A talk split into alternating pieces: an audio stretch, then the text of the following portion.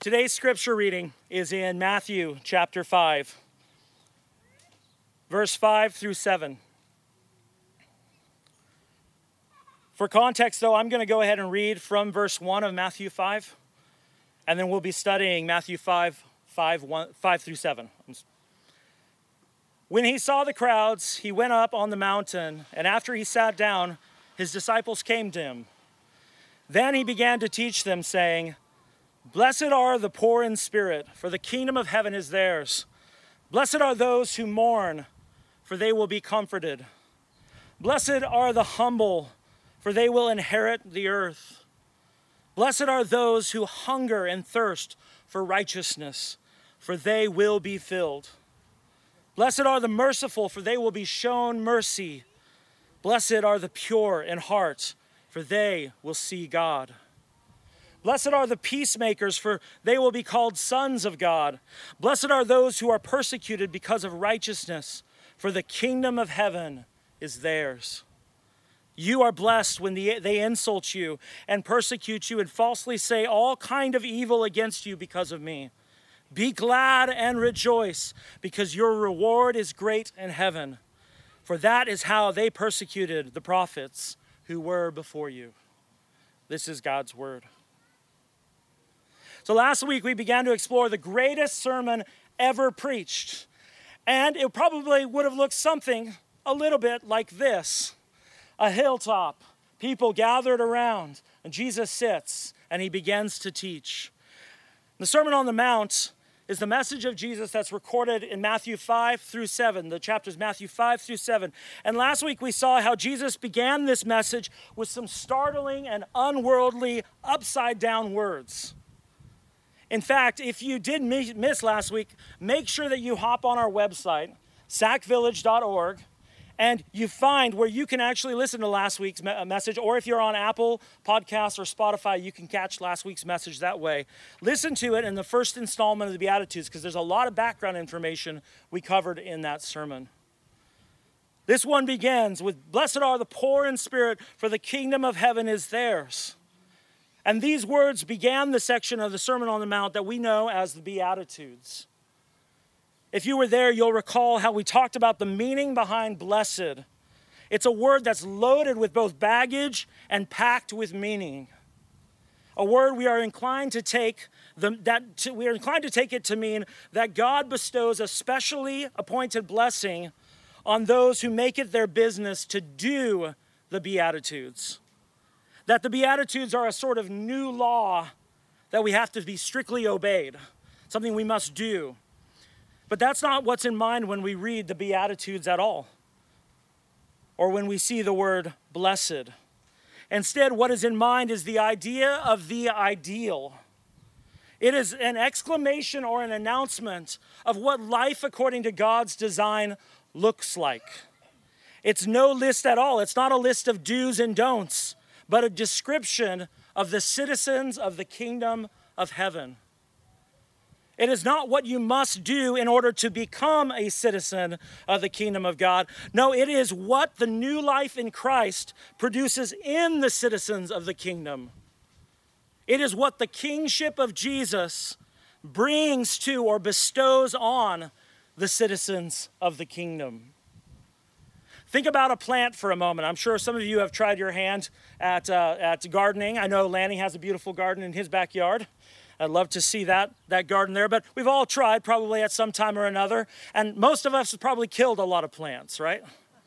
But think about a plant. Have you ever had a plant in a garden or you've seen one, and you imagine this plant is lush and green, beautiful, beautiful leaves. Not, none of them are brown or wilted. The stem and the stalk of the plant looks healthy and strong. We might say something like, man, that, that plant, that plant's flourishing, right? That plant's flourishing. It is probably getting everything it needs according to design to look that way. It's getting water, it's getting sun, good soil, maybe some plant food. With the proper inputs, the life of the plant flourishes. The life of the plant flourishes, and a flourishing plant looks like the plant we described green, lush, no wilting, no brown, right? Jesus is saying that this is what a flourishing person looks like. He is poor in spirit, mournful, humble, peacemaker, and so on. These are not the inputs, the must do's. These are the outputs. The input is Christ. The input is Christ. The input is the new life in Christ. It is the new birth by the Spirit. It is the immanent presence of God in our lives that makes us a new kind of human, each one of us. These are marks of a true Christian, or in other words, a disciple of Jesus. A disciple recognizes his or her own spiritual bankruptcy. They recognize that they, they bring nothing to the table except every reason to be rejected. They understand that even their works of righteousness, even the good things that they do, or their goodness within their person is corrupt, and they're unable to save themselves. They are completely dependent on grace, on unmerited favor, undeserved favor. And Jesus says the kingdom of heaven is populated with those kind of people. He then said, Blessed are those who mourn, for they will be comforted. True disciples carry around with them a certain mournfulness. First, over the ongoing presence of sin and the sin's deceit and destructive power in their own lives. They mourn over that. But second, they mourn because they look around at a world in which sin has caused so much pain, so much sorrow, so much suffering and chaos. They see the lives of the least among them in society, and they are broken over them. They see the pain of abuse, injustice, and oppression, the demeaning and dehumanizing of the defenseless, the exploitation of the vulnerable, the bloodied faces of the children who are caught up in wars of greed and hatred. They are crushed by the disparities that exist, even in the richest country like ours. They are torn and we weep for the torn relationships, for divorce, for custody battles, for lies and slander, for disobedience and fear. They mourn, but they mourn with hope that one day the good Creator will make everything right, will rectify every injustice, and will dry every tear, and will judge every unrepentant wrongdoer and exact vengeance on them. They mourn with hope. The mark of a Christian is one who mourns with hope. So that's the background for today's text as we move forward to, to verse 5 and we look at three of these blessed, or we call them Macarisms in that first sermon. Macarisms, these, these blessed are for theys. We're going to look at three of them. Blessed are the humble, for they will inherit the earth. If it is so, as Jesus says, that the humble are blessed, then what does it mean to be humble?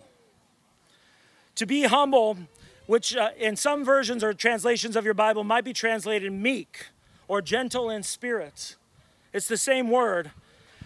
Martyn Lloyd-Jones, a, a preacher, once said or pointed out that having a true view of yourself that is expressed in your attitude and your conduct toward others is what it means to be humble. Having a true view of yourself that is expressed in your attitudes and conduct toward others is what it means to be humble. And in this way, there is a sort of building that we've seen in the Beatitudes from poor in spirit to those who mourn to those who are humble. The poor in spirit who recognizes their spiritual bankruptcy, they're unable to do sufficient good in order to save themselves, right? They recognize that they are a created thing like all of us, and that as a created thing, we're accountable to our Creator God.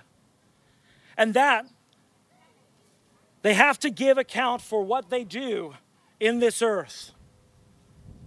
And when they give account for what they do, if they do it according to their own way, they will be found lacking.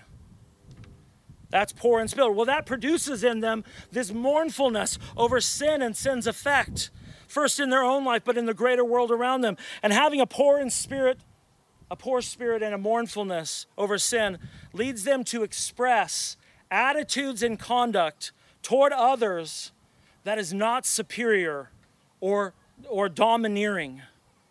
It doesn't look down on anyone, including those who are most caught up in a sinful life. Because the blessed one does not think so highly of themselves.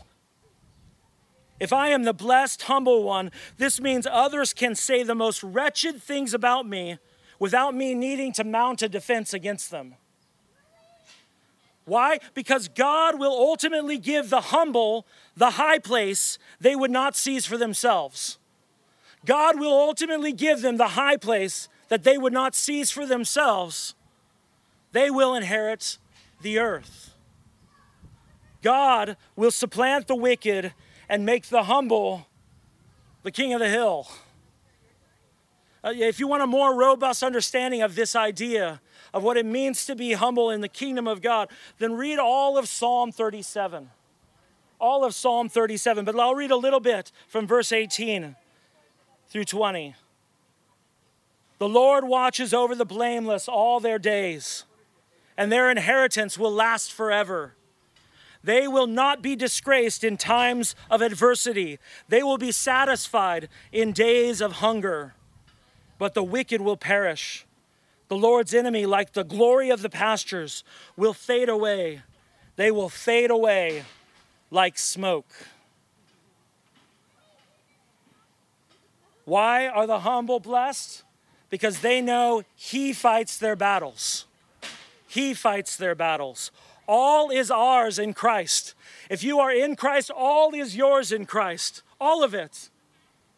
One preacher put it this way self renunciation is the way to world domination. Self renunciation is the way to world domination. Do you feel it necessary to fight your own battles? Do you feel you have, uh, you, you have to defend your honor all the time, constantly against other people? Do you feel like you need to establish your position or ascend the hill? John Stott once said that we much prefer to condemn other condemn, condemn ourselves rather than allow others to condemn us. How many of you guys know that's true? We, we can be self deprecating. Oh, yeah, me, yeah, I, I struggle. I have this, I have that. But whatever you do, don't you condemn me. Don't you speak ill of me. Don't, don't you come against my honor. I've got an honor to defend. The humble don't see it that way. What do we see in the life of Christ himself. When accused, he, did he defend himself? Did Jesus defend himself when he was accused? When he was beaten and whipped, did he say, you know what, forget it, guys? I'm gonna, I'm gonna take off this earthly robe, this body, and I'm gonna show you who I really am and call on the armies of heaven to have you wiped off the face of the earth. Did Jesus do that? No. 1 Peter chapter 2, 21 says, For you were called to this. Why were you called to this? Why were you called? Because Christ also suffered for you, leaving you an example that you should follow in his steps. He did not commit sin, and no deceit was found in his mouth. When he was insulted, he did not insult in return. When he suffered, he did not threaten, but entrusted himself to the one who judges justly. He himself bore our sins in his body on the tree, so that having died to sins, we might live for righteousness. By his wounds, you have been healed. We could stay a little while longer on this one. Blessed are the humble, but we'll move on for now to verse 6. Blessed are those who hunger and thirst for righteousness, for they will be filled. The poor in spirit, those who mourn, the humble, and those who hunger and thirst for righteousness. To hunger and thirst for righteousness is to possess an insatiable appetite for relationship with God that is unclouded by disobedience. I'm going to say that one again. To hunger and thirst for righteousness is to possess an insatiable appetite for relationship with God that is unclouded by disobedience. This is righteousness that is both one of personal moral character, that's the obedience part, but it's also one that lends itself toward right relationship with God. it's ongoing and it's unrelenting. And not just for yourself. It's not the kind of life lived so that you might possess something for yourself, but it's also for all of humankind. A desire, a hunger, a thirst that all of humankind around us might experience that pre Eden or pre fall Eden, where God and humankind walked in a, a shalom, a peace. It's a hunger and thirst for that as you look at a world around you and say, I want that for you, not just for me. I want that for all of you. Peace with God through Jesus Christ. True righteousness always has a social dynamic to it. It's not just personal, it's outward looking too. Uh, the reformer Martin Luther said that the command to the disciple to hunger and thirst for righteousness is not a command to crawl into a corner or go out to a desert and live a hermit life of piety to go work on yourself. The call to hunger and thirst for righteousness is instead to run out from those hiding places into the world with all your might and all your vigor, and to offer fully your hands and your feet and your whole body, and to wager everything you have and can do to see righteousness established on this earth. A disciple is one with a hunger and a thirst for righteousness that can never be curbed or stopped. One that looks for nothing and cares for nothing except the accomplishment and maintenance of what is right. If you cannot make the entire world seek and obey God, at least do all you can. If you cannot make the entire world to seek and obey God, at least do everything you can in that direction. But Jesus said to seek first what? Kingdom and his righteousness. And all these other concerns will be added, taken care of, considered by God. But you seek first his kingdom, his righteousness, that his righteousness and I reign on this earth. Jesus once prayed for his disciples, and he prayed that they would be one with the Father as Jesus is one with the Father, and that with the Father and Christ, they might be one in Him, so that the world would know that they are Jesus' disciples. Right relationship, righteousness, be one with God, so that the world might know you are His disciples. A disciple has this insatiable appetite for God for personal righteousness, for right relationship with God, and for social righteousness, that all the world would be filled with the knowledge of God. All of it. So, why are they blessed? Why are the hungering and the thirsting for righteousness? Why are they blessed? Because they will be filled. They will see it. You will see it. They have a promise that this hunger and thirst will absolutely, positively be satisfied. A hundred percent filled. I don't know if how many of you guys make your way over to Las Vegas much and, and do some poker. I don't, but I was waiting to see if anyone's hand shot up, you know. uh, no judgment, but you know, I've heard over at the poker tables that uh, you can go all in, right? All in, all your money, everything in. And that's a pretty risky move unless you got some pretty good cards, I imagine, right? The one who hungers and thirsts for righteousness can go all in for it, and it's not risky at all. No risk whatsoever. You can go all in to hunger and thirst for righteousness, and you will be filled. You will be filled, all in. If you trust and believe God, there's no risk. You can wager everything in your life to go on this mission, to fill the world with the glory of God and the righteousness of God, and it will succeed. It will succeed. Finally and, and fully will succeed.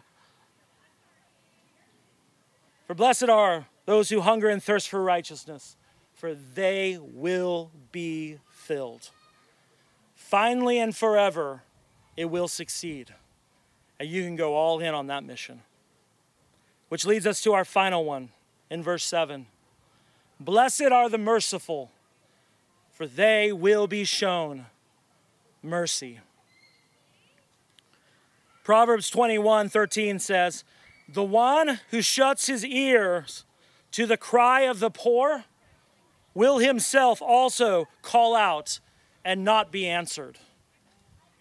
The one who shuts his ears to the cry of the poor will himself also call out and not be answered. Blessed are the merciful, for they will be shown mercy. The flourishing life in the kingdom of God is one marked by the active showing of mercy. Grace, we, we love grace, right? We sang about the amazing grace. We love grace. We, we love to sing songs about God's grace.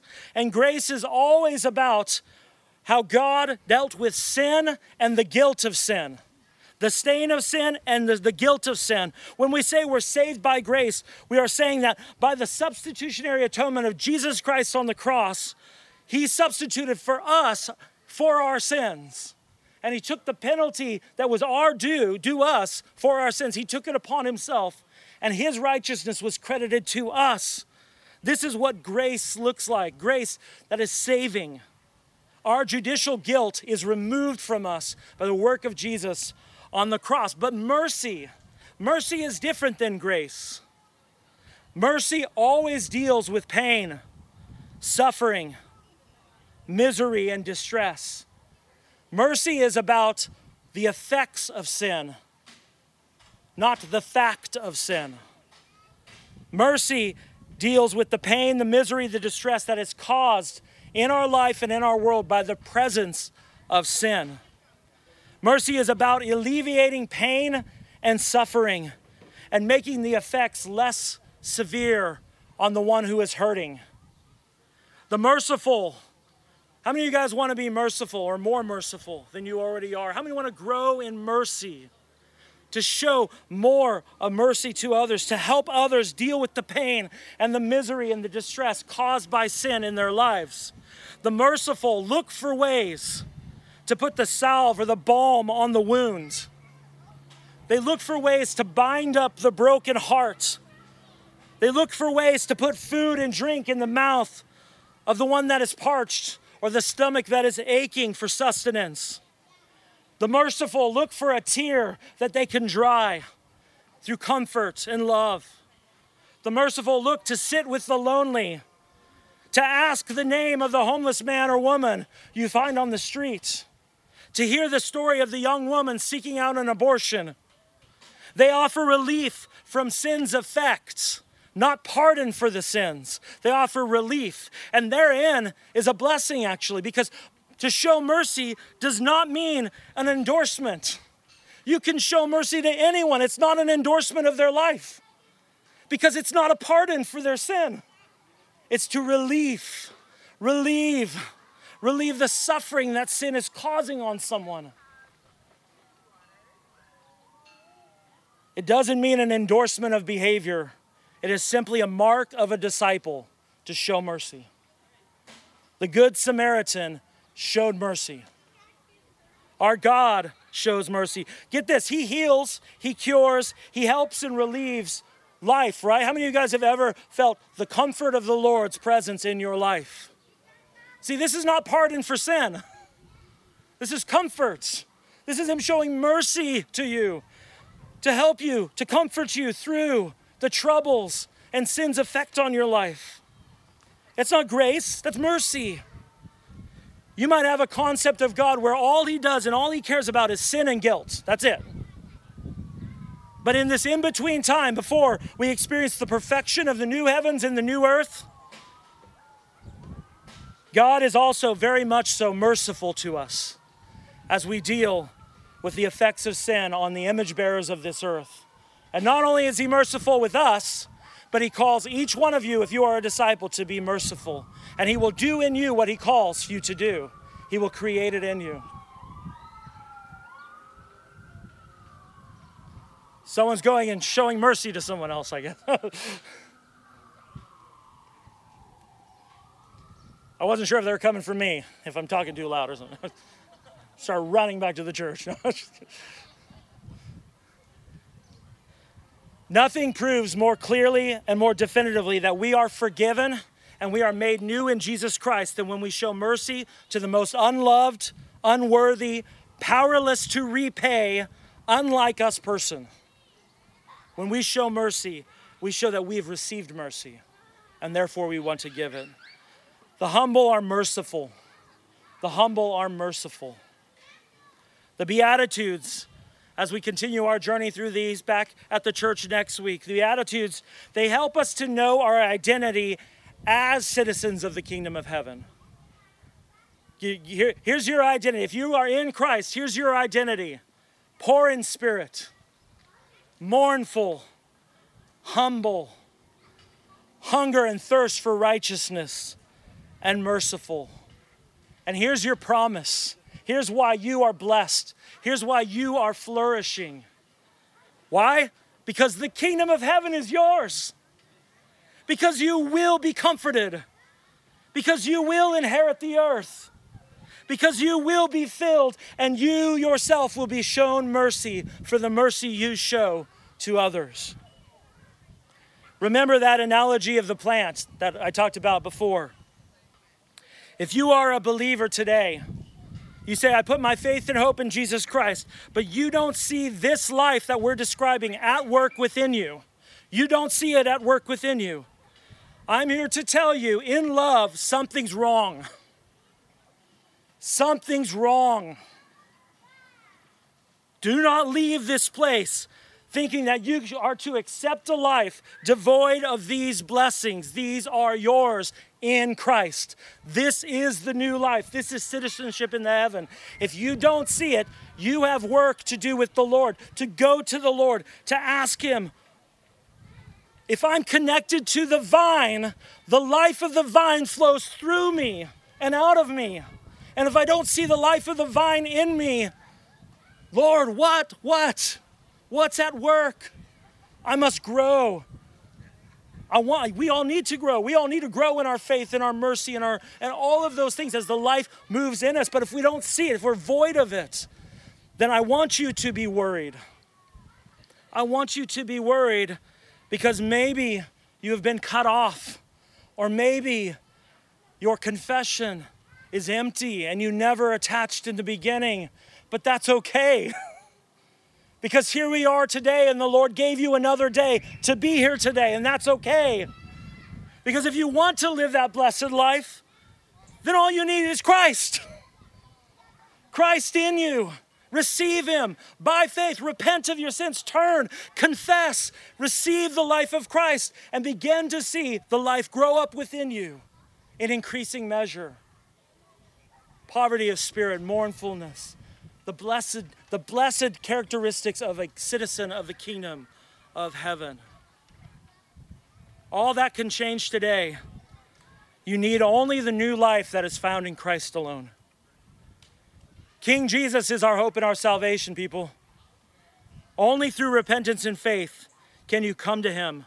But if you do, he will bring you into this life that is truly life. And you will inherit the kingdom of heaven.